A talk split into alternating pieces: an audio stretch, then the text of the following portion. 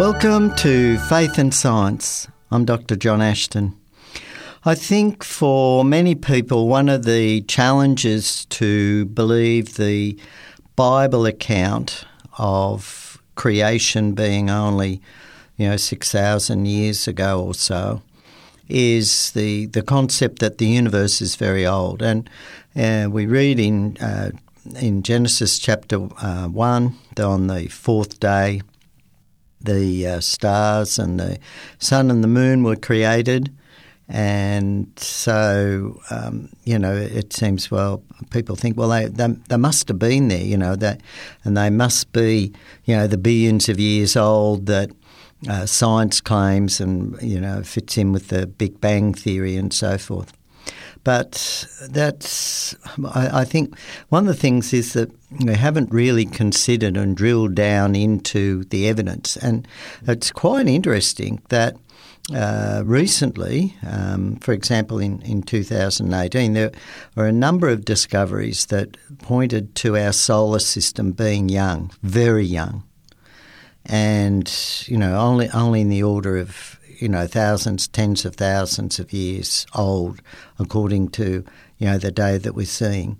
And what I'm seeing in the literature as we make more and more um, discoveries in outer space, as our ability to gather information about the properties of our solar system, the properties of the planets, the properties of um, other stars, and so forth. As we're accumulating information, what is happening is that we're creating more and more problems for astronomers to explain in terms of the standard Big Bang theories and the standard nebulized sort of theory for the origin of our solar system and so forth. And to me, this is really fascinating in that the more we delve into astronomy, the more we're learning that the data just doesn't fit any known logical, physical explanation according to the known laws of physics. In other words, what we're seeing is evidence of supernatural creation. And it's sort of like the more we discover the biochemistry of living organisms, we realise how impossible it is for evolution to have occurred. But of course, scientists have no other option uh, than either teaching pretty well the Big Bang Theory or some sophisticated similar mathematical theory um, and the theory of Darwinian style, type evolution to explain the origin of the universe and how we got here. Because the alternative, which is best fitting the data, is creation by a supernatural God. And even in the area of, um, you know, we look, we'll look at geology, more and more data as, as we understand uh, about the structure of the surface of our Earth, it's all pointing to Noah's flood was a real event, and again, only thousands of years ago when we look at, at consider erosion rates and so forth.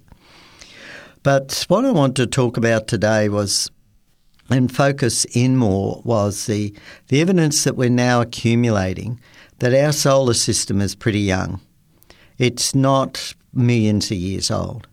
And I think this um, is, is, is very important because, as I mentioned earlier, I think this whole concept that our solar system and everything is, is very old um, uh, tends to you know, have the effect that it weakens people's faith in the Bible, whereas really we need to have that confidence to trust the Bible account as a real account. It's making sense. Science isn't disproving the Bible. Now, you know, one of the there were quite a, as I mentioned earlier, a few bits of uh, information, for example, that were uh, published back in um, 2018, and so um, on the Carnegie Science. Uh, uh, uh, uh um, uh, edu website. There was an article by S. Sheppard um, titled "A Dozen New Moons of Jupiter Discovered, Including One Oddball." So this was published on the 16th of July 2018. And so this, the massive planet Jupiter, so Jupiter is the largest planet in our solar system, and it was uh, found to have an additional 12 moons, bringing the total to 79 moons. Um, and so most of them, and that's a lot of moons when you think, but it's a very big planet. Um, our most of the moons order their host planet in the same direction as the planet uh, rotates, and so that's a prograde orbit. But um, it's interesting with Jupiter; it has a, a, band of outer moons that go around the opposite way, uh, called retrograde orbit. And so this poses a challenge for the conventional naturalistic explanation of planetary formation, which is called the nebula hypothesis. Um, and so you may have remember learning this at school. I can remember learning this. In this, a um, it's supposed that a swirling cloud of dust and gas um, accretes to form the planets and moons of our solar system. But of course, if this were true, then all the planets and moons should rotate and orbit in the same direction, but they don't. And um, among the newly discovered moons, also, there was an oddball uh, moon dubbed uh, um, which, um, while it's a, a, prograde moon, in other words, orbiting in the uh, same direction as uh, Jupiter is rotating, um, it's actually in flying around in the opposite direction to its immediate neighbours, and therefore, you know, risking a head-on collision. So this is, um, you know, quite um, uh, interesting, and again, um, the uh, it, and it's the astronomers think that you know it's a pretty unstable situation, and um, it seems that if this moon had been orbiting for millions or billions of years, um, it, it, couldn't have been orbiting for, for that long. Um, the observable ev- evidence is that uh, consistent that uh, in actual fact this moon system is quite young.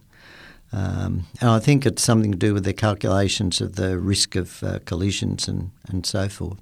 So that was interesting. That um, we've got the interesting problem of the the fact trying to explain that you've got some moons going one way and some moons going the other way, the opposite way, and um, how you've got a moon, you know, flying around in amongst these other moons that clearly hasn't collided, and um, so again, this suggests uh, that the system is actually quite young. Another uh, surprise find that was also published in um, 2018, um, and um, this was a, an article published in uh, t- skyandtelescope.com. Um, it's by um, uh, D. Uh, Dickinson and uh, it was uh, talking about um, studies that they were uh, doing um, using the NASA's Dawn spacecraft of the um, the dwarf planet Ceres, and um, there was also an article. Um, in the same year, 2018, that can be found on astronomy.com uh, by Jay Wenz called Volcanoes of Mud Erupt from the Dwarf Planet Ceres. So Ceres is um, the the largest uh, sort of body or in, in the uh, solar system's asteroid belt, um, which uh, orbits between Mars and, and Jupiter. And so um, the, the NASA's Dawn spacecraft uh, made a, a fly past and again, we have this very small planet. Well, it, it's sort of called a planet. It's really a dwarf planet. It's it's quite small. Um, it's only uh, about one point. Um, let me see, one point two eight percent of the mass of our moon. So it's uh, you know in the in the order of about um, one you know seventieth or one eightieth of the uh, size of the moon. So it's quite a small little planet. But yet it shows clear signs of being very geologically active. And so um, it's uh, this is really another major problem because um, how can a planet that small, if it was really billions of years old or millions of years old, still be volcano, you know, have active volcanoes. Um, uh, it would have cooled down ages ago. It wouldn't still be active. Um, now, what scientists found was that the uh, was, these were actually coal volcanoes, where the volatiles under the surface, such as water, ammonia, and methane, are heated by volcanic activity and erupt into space, where they quickly freeze due to the intense cold. And so the material that is uh, ejected is called um, uh, cryovolcanic ejecta.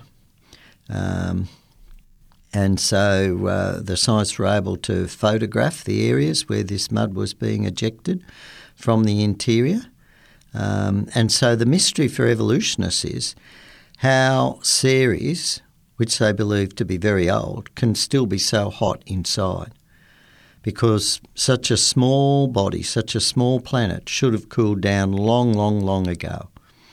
Now, also adding to the conundrum for the secular scientists is that given the tiny size of the dwarf planet and its alleged long age of billions of years and the amount of material that's escaping into space, all the water and other volatiles should have been used up long ago. And so um, uh, and again, Ceres is too far away from the large planets to receive an influx of energy from any gravitational tidal type heating and this sort of thing. And so here we have, you know, major evidence for a very, very young planet. Um, scientists uh, believe that uh, you know all the planetary bodies were originally molten and gradually cooled. Um, and here we have this Ceres, a miniature world floating around in the coldness of space. It's believed to be the same age as the solar system. And so here, um, from again, once to do some basic calculations, it appears that tiny Ceres with its lively hot interior is no more than a few thousand years old. And of course, again, this would be consistent with the biblical account. So these are pretty exciting findings, and again, they were published uh, you know, fairly recently, uh, just back in 2018. But you know, there's there's there's more. There's there's so much more, and I think the planet Mercury, which is the the time the smallest planet uh, of the of the, what we consider the major planets in our solar system, um, actually provides quite strong evidence again for creation and young Earth. So it's one of the eight planets in our solar system. When I was a boy, we used to learn that there was uh, uh, nine planets. They counted Pluto, which they don't count now. But uh, Mercury is the smallest. It's about one twentieth uh, of the volume of the Earth. Um, it's actually just a little bigger than our Moon, and um, it was only Pluto uh, that was uh, considered smaller, but of course now it's uh, denigrated to um, a dwarf uh, planet now. And so uh, there's a moon of Jupiter, Ganymede, and a moon of Saturn, Titan, that are bigger than Mercury. but yet Mercury gives us quite a lot of clues about our solar system. Um, of course, being so close to the sun, it's the first planet out from the sun. Um, it's a planet of extremes. Um, it's subject to uh, a lot of weathering from the heat from the sun and also from uh, many uh, meteorite uh, bombardments and also the interaction of uh, solar winds and so forth.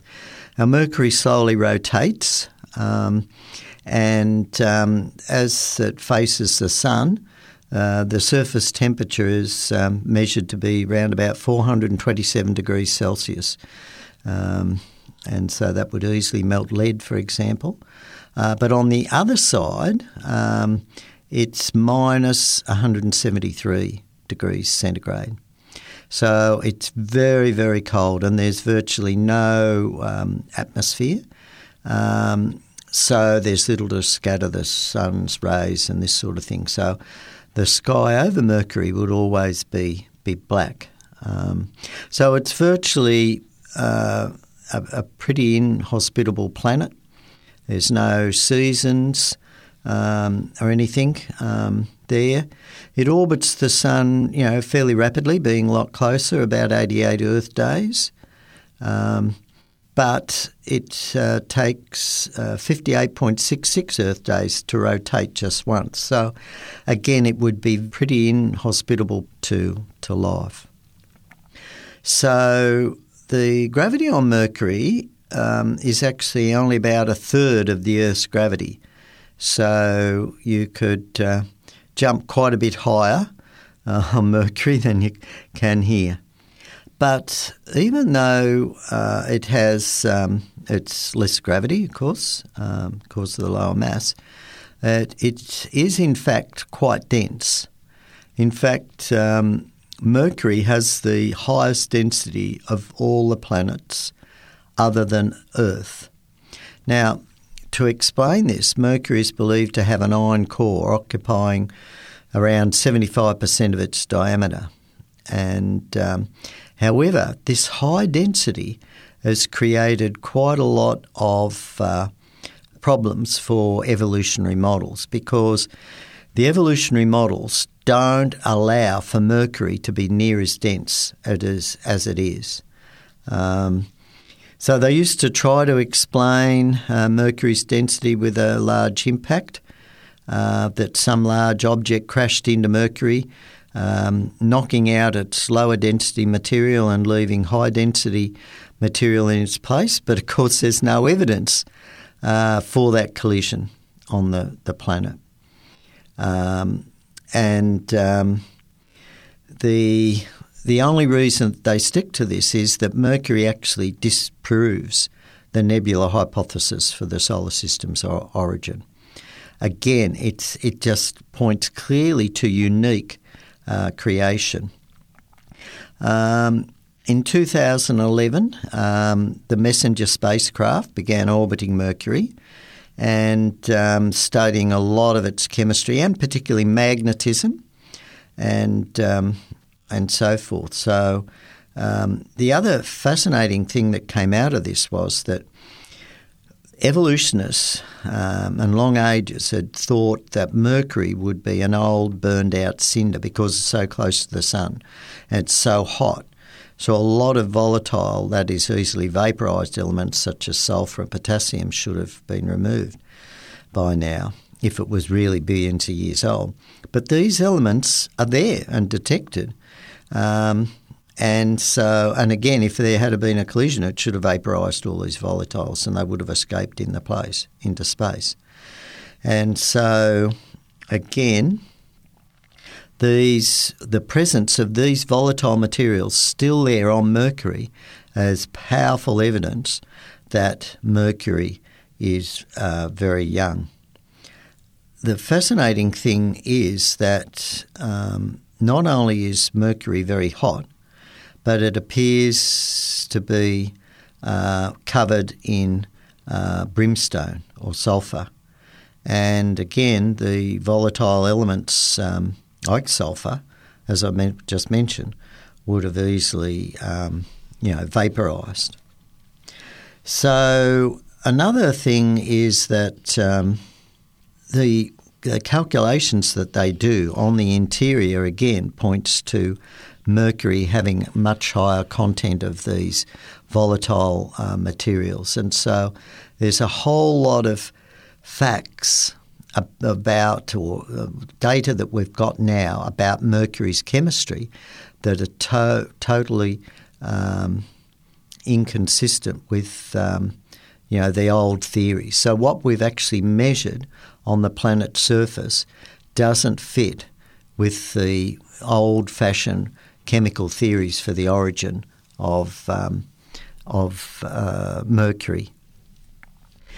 I guess one of the really um, important uh, aspects was that when the Mariner 10 uh, spacecraft back in the 19 mid 1970s um, flew past uh, Mercury, detected that Mercury had a magnetic field.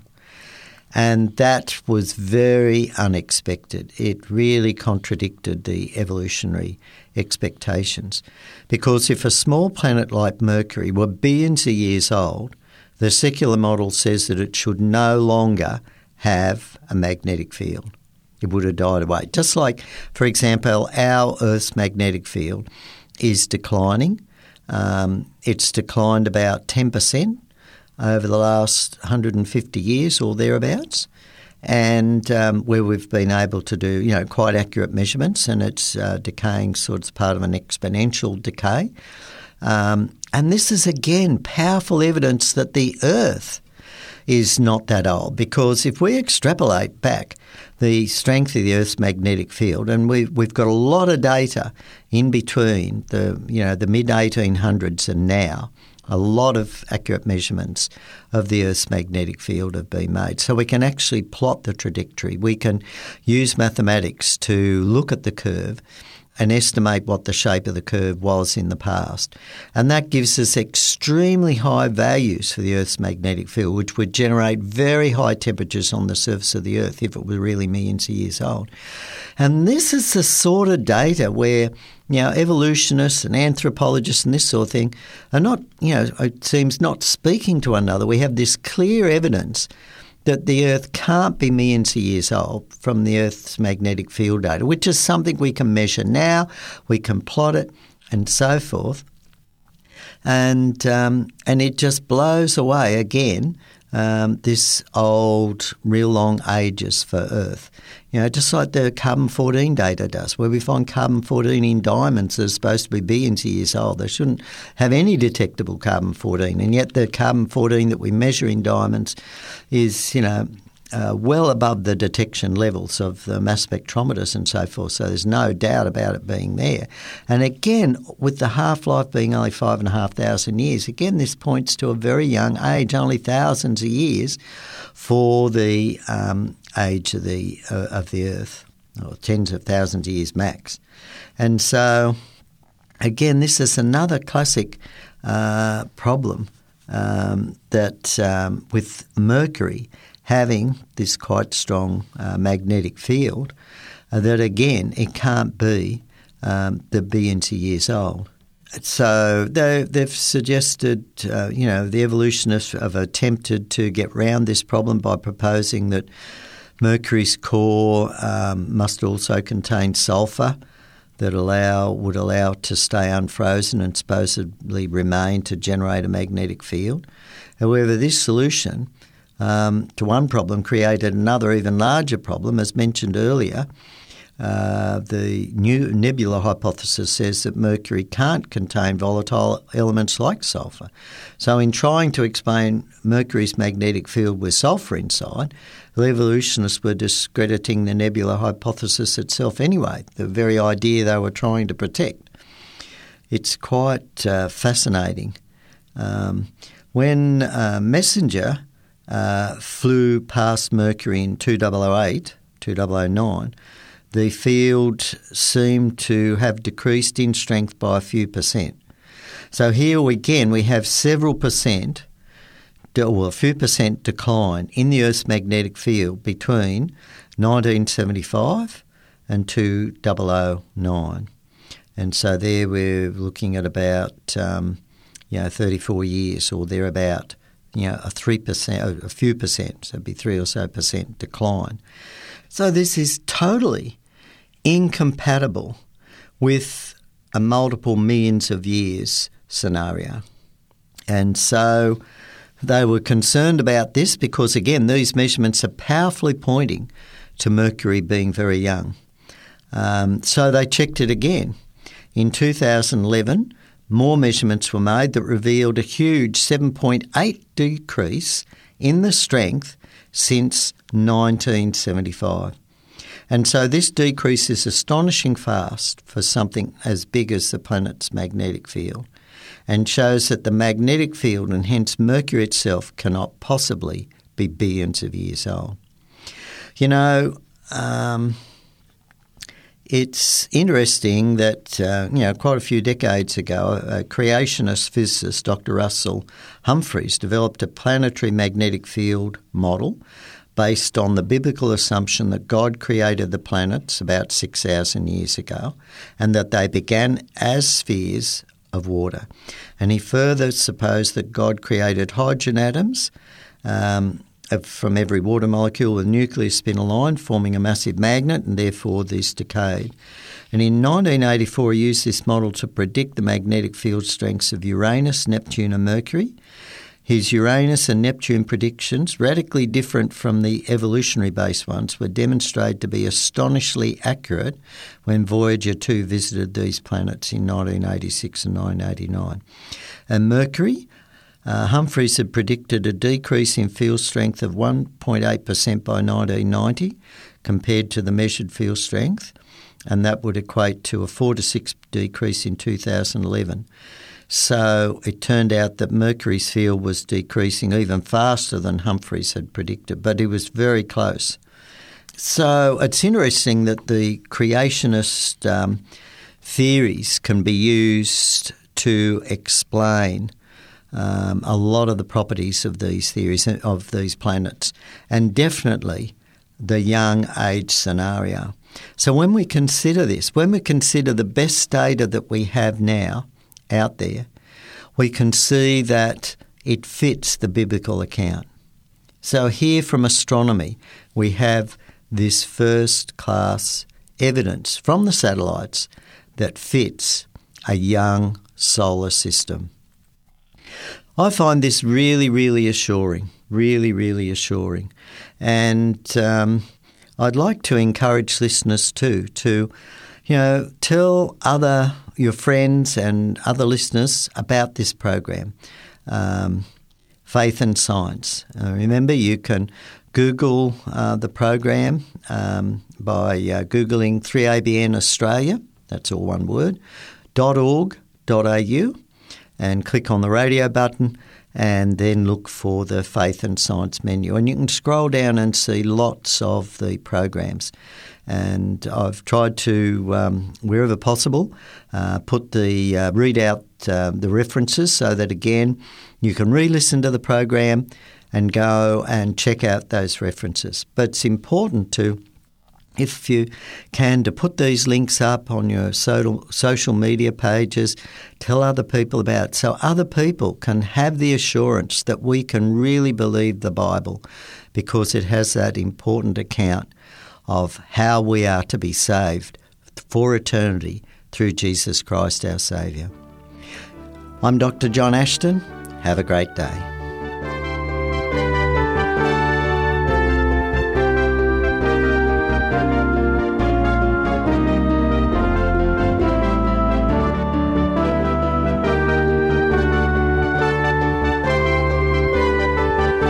You've been listening to a production of 3ABN Australia Radio.